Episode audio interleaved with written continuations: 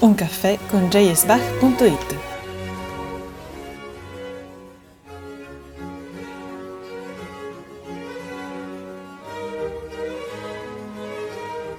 Conducono Chiara Bertoglio e Maria Borghesi.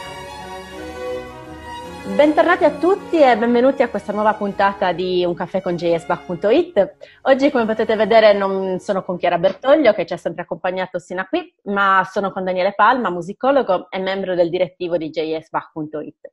E inoltre è qui con noi il maestro Antonio Greco, che però lascio eh, presentare a Daniele. Allora, Antonio Greco, oltre ad essere un amico ormai di oltre vecchia, di vecchia data, ma questa non è una presentazione che sarebbe sufficiente per i nostri ascoltatori, è il fondatore nel 1993 del Coro Costanzo Porta a Cremona, alla cui guida ha vinto premi in concorsi nazionali e internazionali, collaborando con le più importanti orchestre barocche contemporanee, la Risonanza di Fabio Bonezzoni, l'Ottavo Dantone. Dal 2012 è docente di prassi esecutiva e repertorio barocco presso l'Accademia di Belcanto Rodolfo Celletti di Martina Franca e ha diretto per il Festival della Valle d'Itria numerose prime esecuzioni in tempi moderni di opere barocche, molte delle quali sono state trasmesse da Radio 3. Nel 2015 è stato chiamato da John Elliott Gardiner in qualità di assistente alla direzione clavicembalista del Monteverdi Choir degli English Baroque Soloists, affiancandoli numerosi progetti tra i quali una tournée mondiale delle tre opere monteverdiane del Vespro della Beata Vergine nell'anno monteverdiano e una tournée europea dedicata alle cantate di Johann Sebastian Bach. Ehm, che tutti quanti conosciamo come Bach Ring. Ha collaborato con Riccardo Muti e l'Orchestra Cherubini e nel 2019 il Ravenna Festival lo ha designato come maestro del neonato coro Cherubini che ha debuttato nella trilogia d'autunno del Teatro Alighieri. Nel 2020 lo avrebbe visto dirigere il Vespro della Beata Vergine al Festival Monteverdi di Cremona e il Don Giovanni di Mozart a Rimini e Ravenna con l'Orchestra Cherubini, impegni che purtroppo sono saltati per ora, ma ci auguriamo che vengano recuperati appena possibile. Speriamo. Speriamo. Speriamo. eh, quindi grazie Antonio davvero di essere qua. Eh, Grazie a beh, voi. Devo dire che sì, fa piuttosto specie parlarsi per videoconferenza dopo aver passato tanto tempo insieme. Molta eh, specie, sì. Beh, quindi diciamo che dai, gettiamo giù le carte e partiamo da una domanda super personale, così tagliamo, tagliamo il ghiaccio. Eh, ci racconti un, un, ricordo particolarmente bello, speciale legato a Bach? Ce ne sono molti, eh, ma quello che probabilmente mm, è stato determinante per me quando ero ragazzetto e, mm, e per la prima volta ho cantato musica sua. La mia, la mia, storia con Bach è quella di tutti i tastieristi, per cui Quaderno di Anna Magdalena, Invenzione a due voci e, e, e così via. In quell'epoca ero in preda mm, alle suite inglesi, eh, che comunque amavo, mentre i primi, i, diciamo, i primi incontri con Bach non, non lo capivo. Disastrosi, non lo capivo proprio. E però per me era un, un, essere umano che si era dedicato alla tastiera sostanzialmente.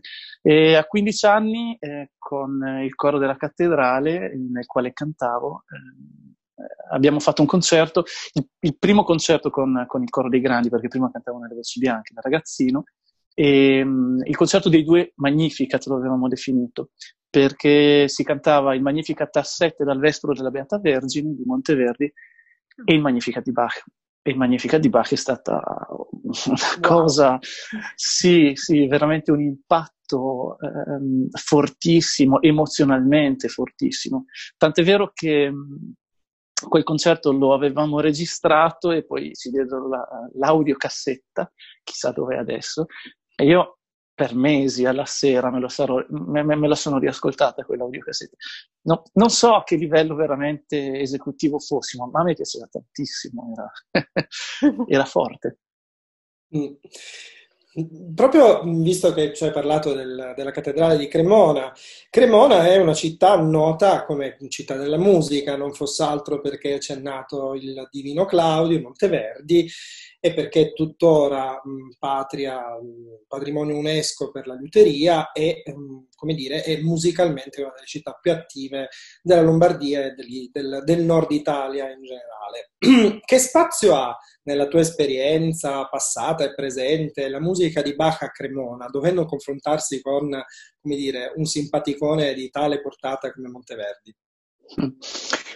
Mm, asistematico direi, mm, nel senso che eh, comunque qui in città c'è una scuola organistica di, di, livello e dunque ci sono strumentisti, per esempio all'organo di valore proprio, ehm, e, e, c'è un festival come il Festival Monteverdi che chiaramente in, in, in alcuni momenti ha lasciato degli spazi ehm, dedicati alla musica di Bach però l'unico autore che viene trattato in maniera sistematica è, è proprio Monteverdi per via del festival.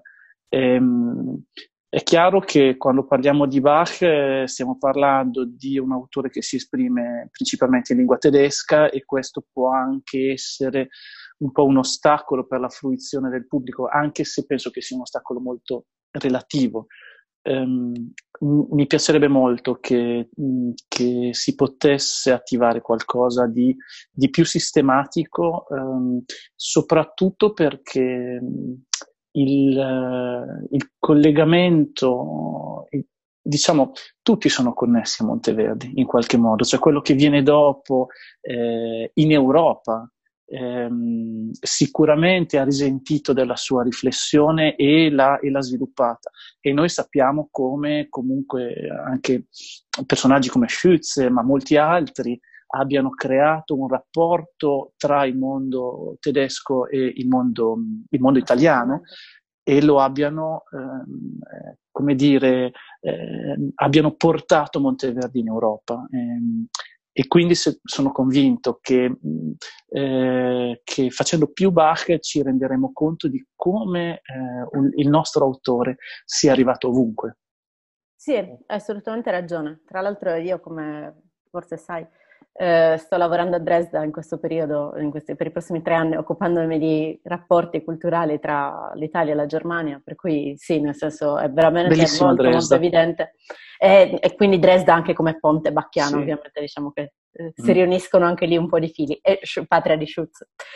E. Per l'appunto tu, oltre a aver lavorato tanto a Cremona e per Cremona, possiamo dire, eh, comunque ormai da anni è una carriera, un'attività prima attivissima a livello nazionale, poi decisamente a livello internazionale. Direi che il, il salto decisivo è stato quello con, con Gardiner, lavorare con Gardiner. Sì, e, sicuramente. Sì, esatto, nel senso che Gardiner, come tutti sanno, è uno dei padri della Historical Informed Performance, quindi per gli ascoltatori eh, la cosiddetta prassi esecutiva storicamente informata, ovvero quel modo di suonare ehm, la musica prevalentemente antica, ma non soltanto, eh, cercando di riprendere modalità esecutive, eh, suono e anche ovviamente con strumenti storici, quindi in, consapevoli della distanza storica e nel tentativo di eh, accorciare alcune delle distanze.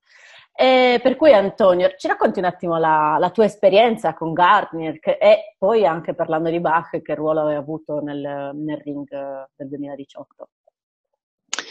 La mia esperienza con Gardiner ehm, è partita casualmente nel 2015 perché lui teneva una masterclass nelle terre senesi e stava cercando un assistente italiano e quel, quel lavoro era un lavoro eh, su Monteverdi perché mh, eh, preludeva poi al grande, alla grande tournée che, 2017, che, abbiamo fatto nel 2017 in, nel mondo e, eh, e tramite, tramite varie strade, insomma tramite un'agenzia in verità, eh, è, è, giunto, è giunto al mio nome e e, e così abbiamo cominciato la nostra collaborazione.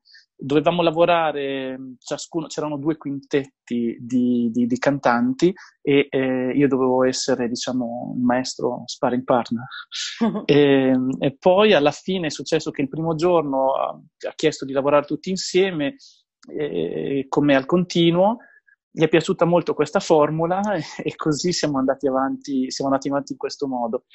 E poi e, e da lì è, è, nata la collaborazione. L'anno successivo mm, abbiamo fatto insieme una settimana più o meno in Fondazione Cini a, a Venezia e poi la, la, la tournée monteverdiana, le tre opere, il Vestolo della Beata Vergine, quello è stato veramente una, una, meravigliosa esperienza durata a lungo, sette mesi complessivamente. Abbiamo inciso eh, in Polonia il ritorno di Ulisse e lì eh, ho, ho, lavorato al continuo, ho lavorato come, eh, come assistente, eh, visto che eravamo sul repertorio italiano. E l'anno successivo invece eh, mi ha, mi, ha, chiesto di collaborare per questo Bach-Ring, eh, questo abbiamo fatto mm, credo 13 cantate, un po' di mottetti, non di Bach, ma, ma comunque mottetti che Bach aveva certamente fatto cantare ai Tumaner, eh, quindi mm, tutti legati al mondo di Lipsia. E, ehm, ed è stata un'esperienza che ho voluto profondamente per tantissimi motivi. Um, il primo perché fare due mesi, due mesi e mezzo di, di, di, di esecuzioni bachiane eh, nel mondo di oggi è veramente una cosa per pochi, è un, un, un vero privilegio, un vero privilegio. Ehm, e poi perché, perché Monteverdi Choir e, e gli English Baroque Soloists oramai hanno il repertorio delle cantate nel proprio DNA. Eh, Gardiner eh, credo che già dalla, dagli anni Ottanta abbia cominciato a frequentare sì. Bach, eh, però sappiamo tutti che quel Bach ring, eh, no, quel, ehm, Bach Pilgrimage che fece nel 2000 con l'esecuzione di tutte le cantate in un solo anno, eh, quello eh, sicuramente ha cambiato la relazione di, di, di Gardiner con, ehm, con le cantate di Bach e anche, ehm, e anche proprio il, il, il, come dire, è stato un, un incontro culturalmente fondamentale per i suoi gruppi. E devo dire che a distanza di quasi vent'anni eh, il fatto che loro le abbiano eseguite tutte le cantate si sente, si sente perché nella storia di quei gruppi, per cui intanto hai le tracce, perché io quando, quando ho, ho, ho, collaborato alle cantate chiaramente avevo già tutte le loro registrazioni, sapevo più o meno eh, Gardiner come, come, la pensava, anche se poi magari cambiava tante cose, ma... E, eh, e, questo, e questo, sai, è quella parte proprio di tradizione ehm, che fa parte di un gruppo, come i grandi quartetti. Eh, dall'inizio alla fine non c'è un elemento che sia in, in comune, no? eppure la tradizione rimane quella.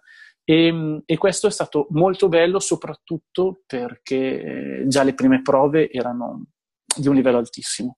Cioè si faceva musica, tant'è che lui era, era più filosofo o più teologo in, in quei momenti, Gardner, che, che non direttore, proprio perché le cose quasi avvenivano da sé.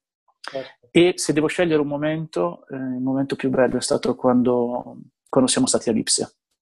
Eh, sì, al Bachfest. Lì, al Bachfest. Lì è stato indimenticabile eh, perché non credo che ci, sia un, che ci siano uguali. Eh, abbiamo fatto i primi due giorni di prove, noi eravamo, eravamo alla Nikolai Kirche, e, ehm, e, finalmente dopo due giorni ho avuto il tempo per andare eh, a, Thomas. alla Thomas. ho detto stamattina ho la mattina libera, devo andare alla Thomas Kirche. Sentivo cantare e pensavo guarda che fortuna, sono arrivato i Tomane stanno, stanno cantando. E così c'era un, un, po' di gente in fondo alla chiesa e questi che cantavano benissimo in um, cantoria. E questo tipo che mi diceva, ma pensa quanto somiglia a Tom Copeland quello. E infatti era Tom Copeland, erano i, i Tom Hanner, erano gli Amsterdam Baroque. E eh, in quelle stesse giornate c'erano Copeland, Gardiner e Suzuki, eh, sì. tre concerti a testa. Meraviglioso. Eh sì, ricordiamo agli ascoltatori, tra l'altro, che mh, noi abbiamo comunque un, come jazzbar.it abbiamo un ormai maturato rapporto con l'Ipsia, col Bachfest e con il, Bach Archiv, siamo amici di Michael Maul che abbiamo già invitato qui ai nostri caffè. E noi stessi dovevamo, avevamo organizzato un viaggio quest'anno eh, per i bacchiani italiani, diciamo, eh, a Lipsia, che però ovviamente verrà rimandato per il festival Bach We Are a Family.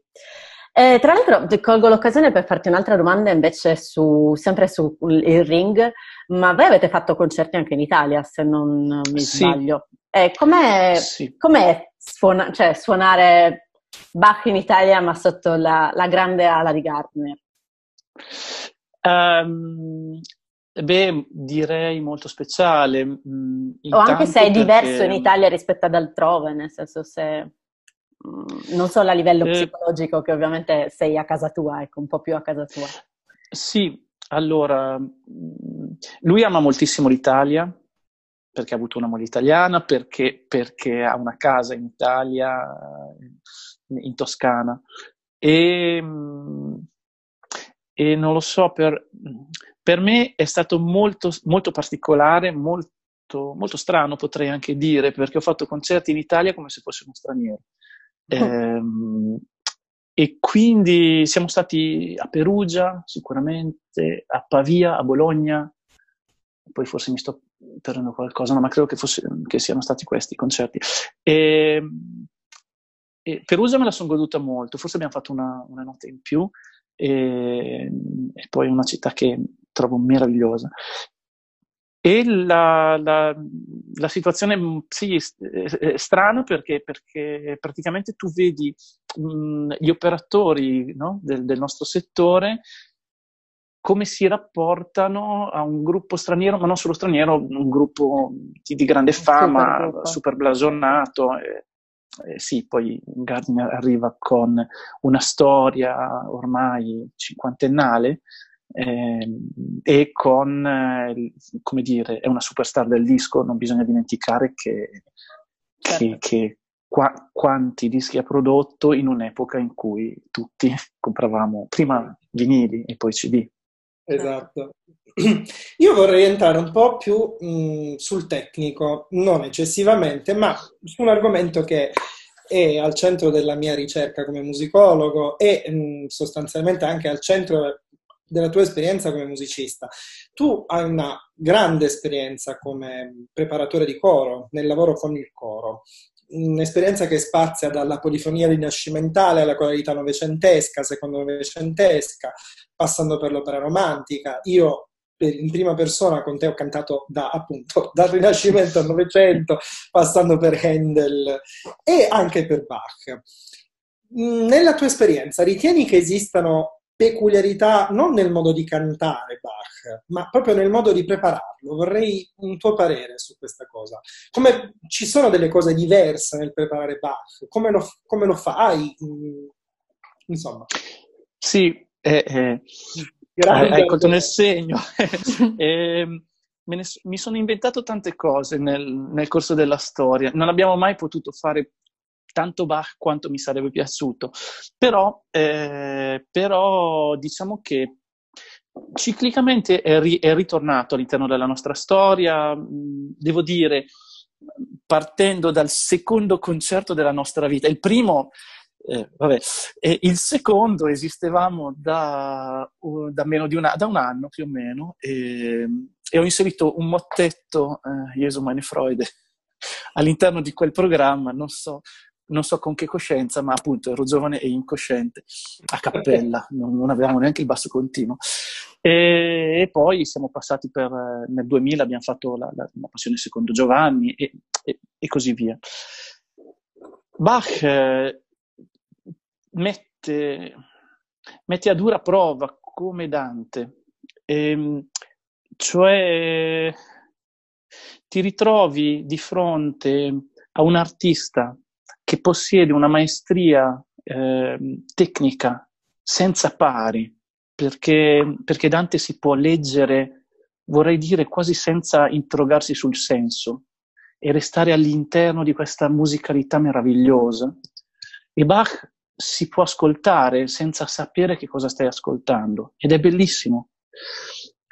Poi sappiamo che sono eh, come dire, probabilmente due tra i grandi personaggi eh, del secondo millennio, eh, intesi come punti di, eh, come potrei dire, eh, sono proprio una summa culturale, ecco, un'opera di Bach è una summa culturale che gli viene dalla sua esperienza di musicista, che gli viene dalla sua coscienza ehm, di studioso della teologia, di studioso della Kabbalah, di studioso della gematria, eh, in, inserisce un sapere talmente profondo, talmente ehm, di una spiritualità che si perde, si perde proprio nel, nel, nelle scritture, nella collaborazione con tutte le persone di cultura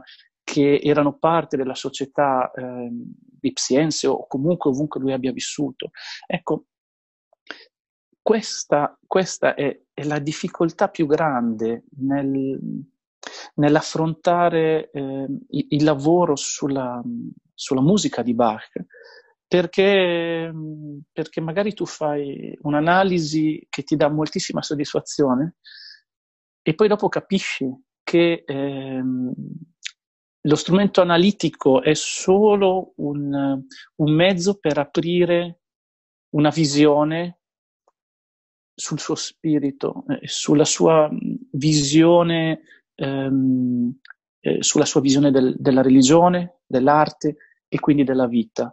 Ecco, ho sempre trovato che questo sia molto difficile da, da rendere fruibile perché, perché poi la sua musica è tanto difficile, è tanto difficoltosa e quindi molto spesso sei già contento quando, quando ti dici, beh, tecnicamente questa cosa suona, solo che più si estende la consapevolezza piena, ehm, almeno del, della necessità della ricerca, ad ogni musicista, ad ogni cantore, e più ehm, la, la, il livello spirituale eh, dell'esecuzione eh, sale, aumenta. Ci vorrebbero i, non i tempi dell'attività concertistica, ma i tempi del, di una ricerca ben fatta, sempre. Sì. Da questo punto di vista, ehm, la prossima domanda potrebbe riguardare ad esempio il Costanzo Porta, che è una realtà peculiare per chi non conoscesse tra i nostri ascoltatori il Costanzo Porta, è un coro semiprofessionistico in cui sostanzialmente cantanti con una formazione piena alle spalle eh, cantano assieme a cantanti che non hanno una formazione completa. Canora e la scuola Costanzo Porta cerca da sempre di offrirla e da questo punto di vista i risultati si sono sempre visti perché il Costanzo Porta ha cantato come dicevamo anche nella presentazione di Antonio, eh, in alcuni dei più importanti festival italiani e europei, a prescindere dal, Festival Monteverdi di Cremona, a Tag Alte Musik di Regensburg, al Festival di Hall, ehm, al Festival Handel di Hall, eh, ha inciso una meravigliosa Dido Denies con la risonanza di Fabio Bonizzoni, dopo averla cantata a Ude Musik ad Amsterdam, insomma, un coro che ha raccolto un sacco di lauree, un sacco di soddisfazioni, ma all'interno del quale Antonio si trova a lavorare con professionisti e non professionisti. Che cosa può dare, secondo te, Antonio, e se potessi ovviamente farlo di più, come ci hai appena detto, cosa potrebbe dare Bach di specifico ad un coro così? Quello che può dare sostanzialmente è ehm, la capacità di eh, coltivare innanzitutto l'arte del contrappunto, cioè qualche cosa di profondamente tecnico, profondamente tecnico, che sta eh, alla base della scrittura. Per cui se eh, affrontiamo la seconda scuola di Vienna e, e, e autori ostici come possono essere come, come, come, come può essere Webern. E, e, e, ehm, alla fine troviamo gli stessi principi. Se ascoltiamo Puccini, eh, anche se sembra che sia chissà quanto distante, ma la, la, la, la sua padronanza del, del, della scrittura comunque ha sede in una profonda coscienza del contrappunto. Eh, il contrappunto ha trovato nel, nel corso della storia tantissime declinazioni e a me sembra che il punto di equilibrio di tutte le declinazioni passate e, e, e, e future sia proprio Bach, cioè un autore che è stato proprio nel, mm, nel DNA di questa cellula che definiamo contrappunto e che eh, ehm, alla fine riuscire a comprendere i meccanismi, i suoi meccanismi di scrittura, eh, credo che sia un passepartout per, forse per, per tutte le forme, per, per, tutti i periodi musicali.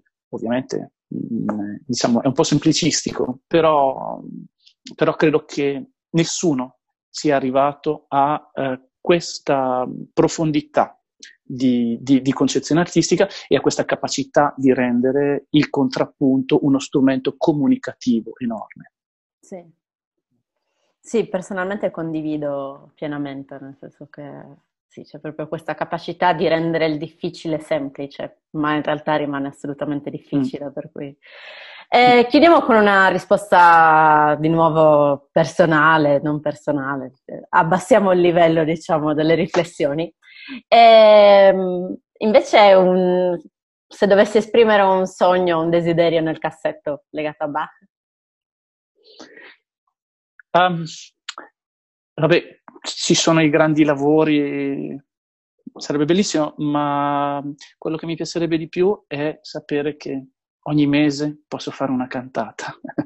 e, e, e, ehm, proprio per non fare tanto, per studiarlo bene e per condividerlo, mm, per, per, per, avere anche, anche, col pubblico, no?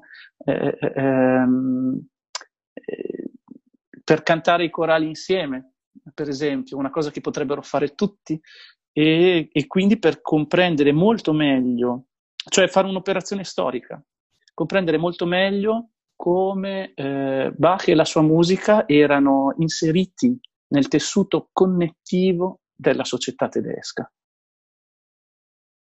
Sì, sarebbe... invitami se lo fai, ma invitami a cantare i cori da, da, dal pubblico, eh, non, non, non, però sì, sì, no. Sì, diciamo che certamente sarebbe una gran bella cosa, considerato che mm. comunque poi in Italia manca la, la cultura luterana, nel senso che eh sì. manca il contesto, che prova sia che ancora in Germania, per quanto poi possa essere fatto in maniera diversa, mm, sempre meno storicamente informata, quello che sia, però per loro mm, seguire un, una cantata è ancora una cosa quotidiana, cantare un corale, sì. andare a, a, ad assistere a a un oratorio di Natale vuol dire ancora tirare fuori la voce, o più o meno far, cercare sì. di farlo. E niente, ringraziamo così Antonio infinitamente per questa mm, nostra chiacchierata. Eh, come sempre Grazie a voi. è chiacchierare con te. Eh, ti ringraziamo per il tempo, ti ringraziamo per la disponibilità. E un grande augurio a Cremona.